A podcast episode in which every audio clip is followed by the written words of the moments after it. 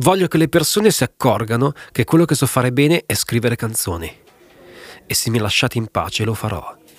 Ho solo bisogno di tempo per farlo. Perché il successo per me non è quello che intende la casa discografica. Finito il primo disco, bam, subito giù a scrivere il secondo. Il successo per me è la libertà di lavorare con chi voglio, di entrare in studio quando voglio ed essere in grado di mandare tutto a fanculo. Dopo la rottura con Blake ci è voluto un po' di tempo per rimettermi in sesto e riordinare bene le idee. Il vero punto di svolta è stato quando ho iniziato a scrivere il nuovo album. Sai, scrivo canzoni perché a volte vado fuori di testa e ho bisogno di metterlo su carta. Ci scrivo una canzone e mi sento meglio, perché tiro fuori qualcosa di buono da qualcosa di brutto.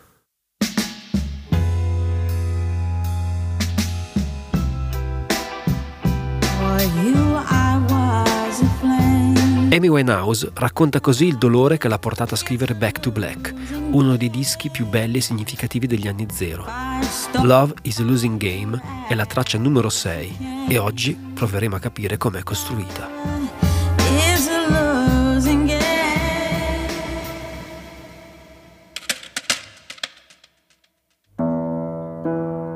Amy Winehouse nasce a Londra il 14 settembre dell'83 con quattro giorni di ritardo rispetto alla data prevista. E su questo non cambierà mai. Per tutta la vita arriverà sempre in ritardo.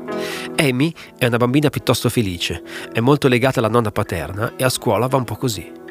Gli insegnanti la definiscono una disturbatrice che vuole solo attirare attenzione.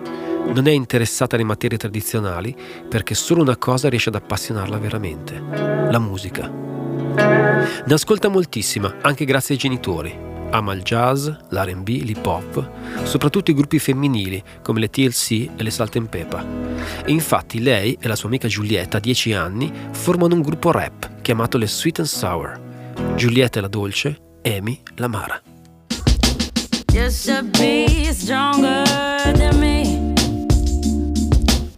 Nell'ottobre del 2003 esce Frank, disco d'esordio che riscuote un discreto successo di critiche pubblico.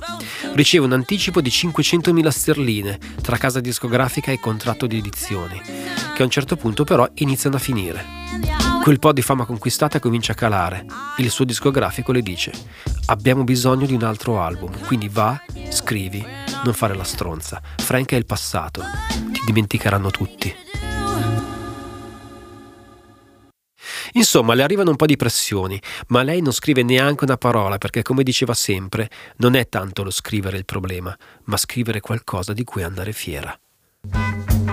Così passa le sue giornate giocando a biliardo al The Good Mixer, il pub di Londra dove incontra per la prima volta Blake Fielder Civil.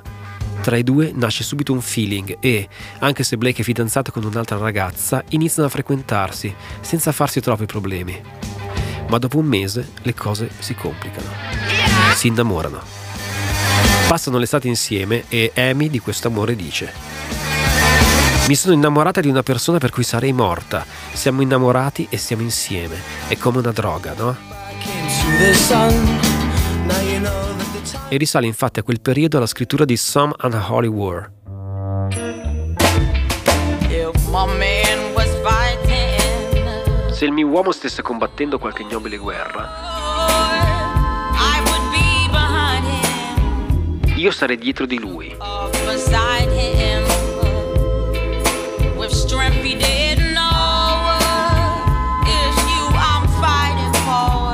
Sei tu ciò per cui sto combattendo. Lui non può perdere con me al seguito. Mi rifido di lasciarlo andare. Come una droga però l'effetto non dura molto. Black infatti le dice tramite sms che non vuole lasciare la sua ragazza, che vuole tornare da lei e che sarebbe stato meglio restare solo amici. La lascia e lei non ci può credere. Una delle sue canzoni più famose dirà letteralmente Tu torni da lei e io torno al nero, I go back to black, la cui traduzione ha tanti significati, dal lutto alla depressione all'eroina.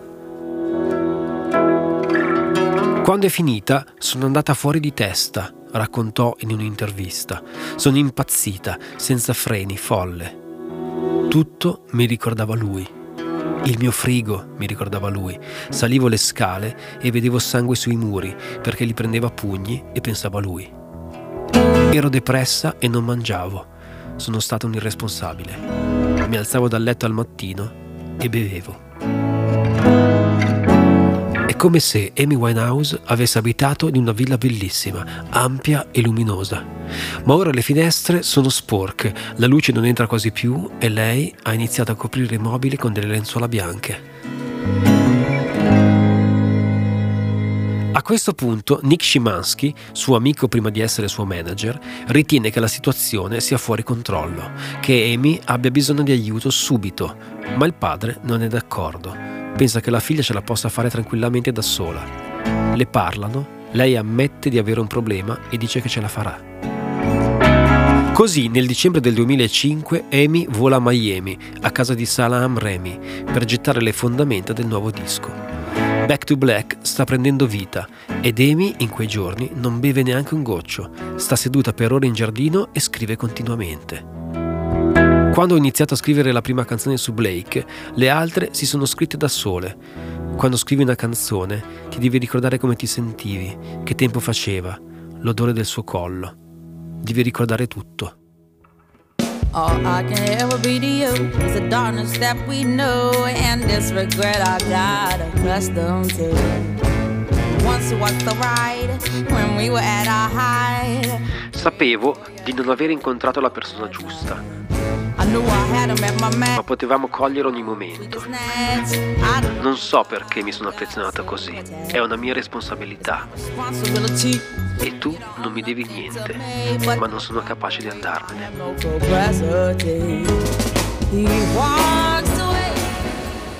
Ancora una volta, la musica è il suo rifugio, la sua cura, la sua terapia. A marzo 2006 iniziano le registrazioni di Back to Black. Al fianco di Amy e di Salam Remy, già produttore del disco d'esordio Frank, c'è Mark Ronson, che diventerà proprio grazie a questo disco il Mark Ronson che tutti conosciamo, ovvero uno dei produttori più importanti e influenti di oggi, al fianco di gente come Bruno Mars, Lady Gaga e Paul McCartney. Nato come DJ, possiede una cultura musicale molto profonda, soprattutto nell'ambito del funk, del soul e dell'hip hop. Chiariamo però subito una cosa, Mark Ronson ha sicuramente messo del suo, ma qui il genio è solo quello di Amy Winehouse. E per dirne una, a proposito di genio, Ronson ha raccontato di averle visto scrivere testo e musica della canzone Back to Black in due o tre ore.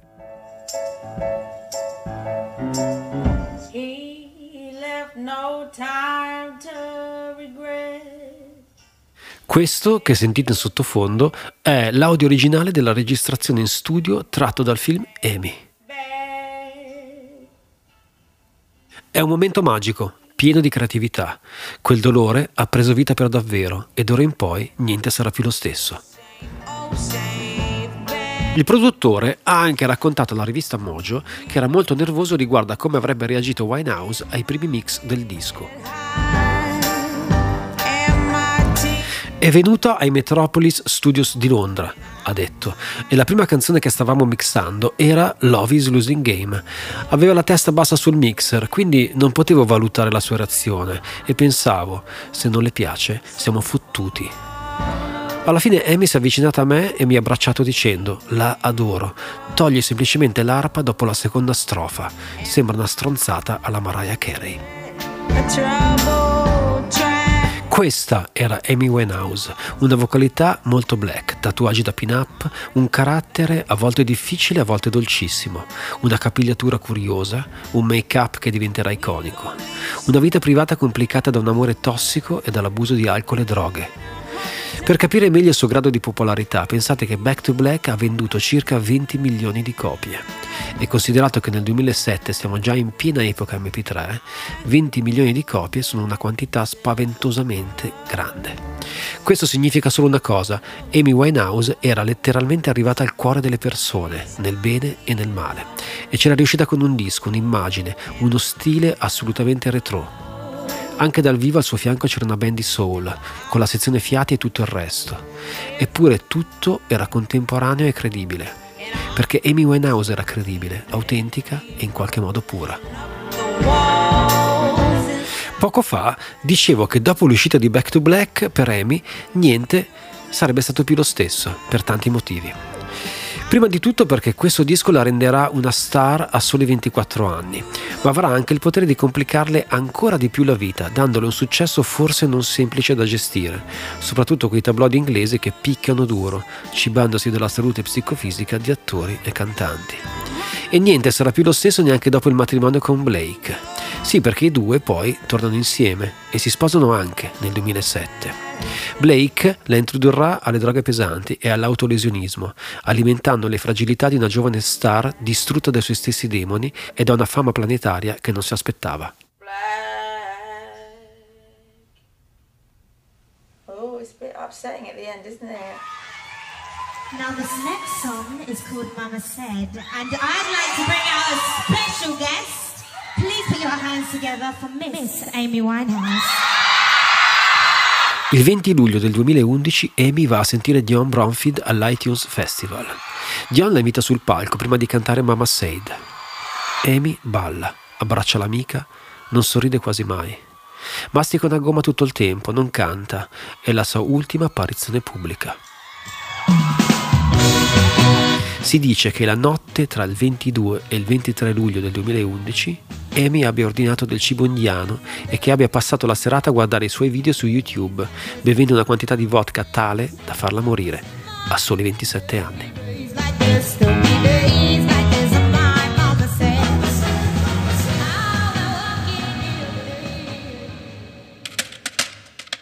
A volte basta pochissimo per essere proiettati altrove.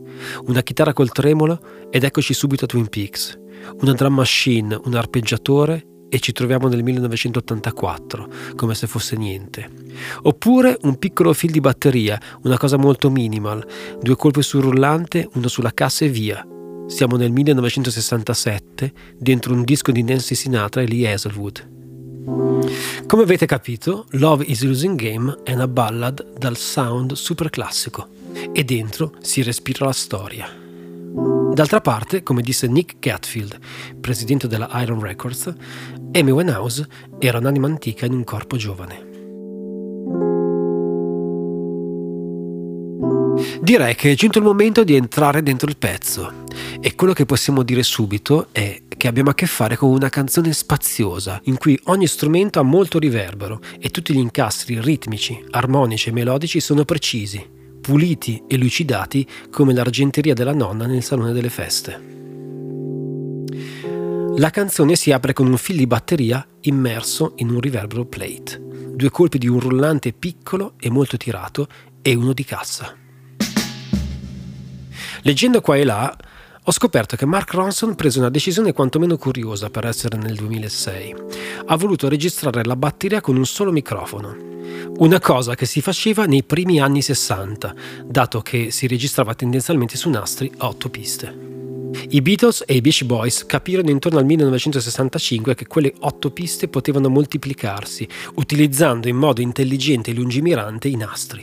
Ma nella maggior parte dei casi i dischi venivano registrati così, 8 microfoni per 8 canali. Quindi un solo microfono per la batteria, che proprio per questa ragione è un suono antico, perché suona tutto in centro, in mono, non è molto definita e non è possibile fare alcun trucco in post-produzione. Restiamo qui, sulla soglia, all'inizio della canzone. C'è un passaggio di batteria, dicevo, e subito dopo un accordo un po' strano. È un accordo diminuito. Gli accordi diminuiti sono da sempre associati al mistero, al dramma, a una rivelazione. Tre terze minori sovrapposte che creano un'armonia estremamente instabile, tanto che ognuna delle quattro note che ne fanno parte potrebbe essere la fondamentale. È un accordo dissonante, che nell'epoca d'oro del melodramma, a metà dell'Ottocento, veniva utilizzato per sottolineare particolari passaggi nella trama, come la morte della protagonista, il lancio di una maledizione o una terribile rivelazione sul passato di un personaggio.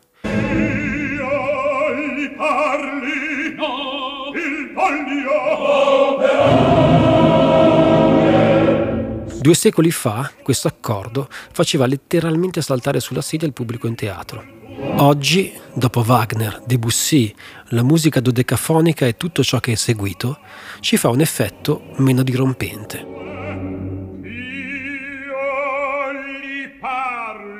Ma allo stesso modo percepiamo ancora un alone di mistero. È come se, Dopo aver attraversato a bordo della nostra Aston Martin decappottabile il bosco vicino a una grande tenuta nella campagna inglese, ci trovassimo di fronte a un cancello di pietra, con le iniziali del proprietario incise sotto un basso rilievo dall'aspetto spaventoso, tipo la testa di un animale fantastico che divora un serpente. Se poi scoppiasse un temporale mentre siamo lì a decifrare le iniziali, il quadro sarebbe perfetto. Ciò che accade dopo aver imboccato il vialetto d'ingresso è invece sorprendente. Non ci sono mostri, non c'è da aver paura, perché l'armonia è languida, malinconica, con il major 7 e il quarto grado minore.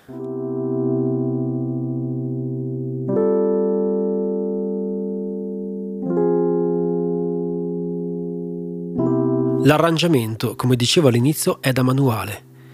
Il basso è preciso insieme alla cassa.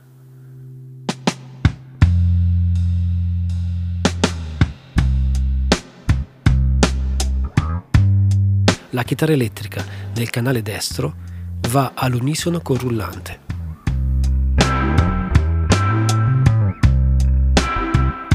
La chitarra elettrica di sinistra invece gioca sulle sincopi.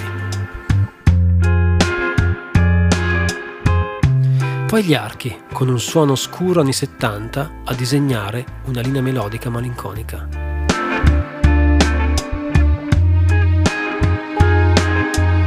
Infine alcune note di pianoforte, molto lontane. Sembra quasi che provengano da un'altra stanza.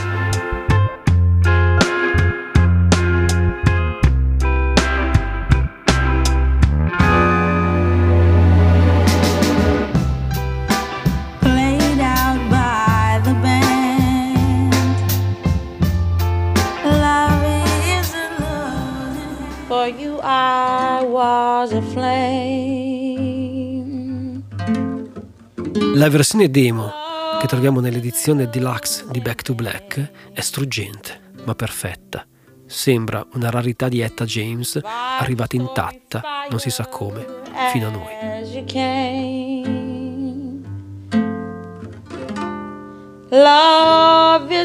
C'è stata una grande e austera nobiltà qui.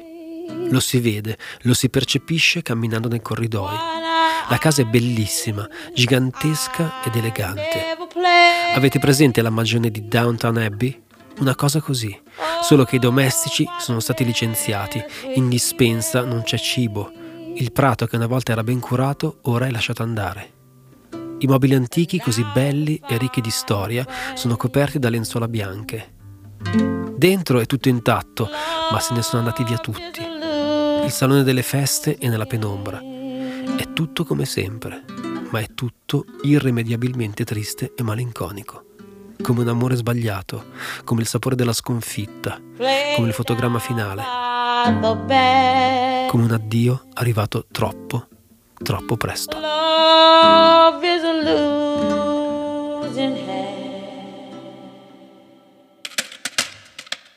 Questo era Architettura di una canzone, scritto da Loretta da Costa Perrone e Giuliano Dottori prodotto e registrato agli Acousti Studio, Milano.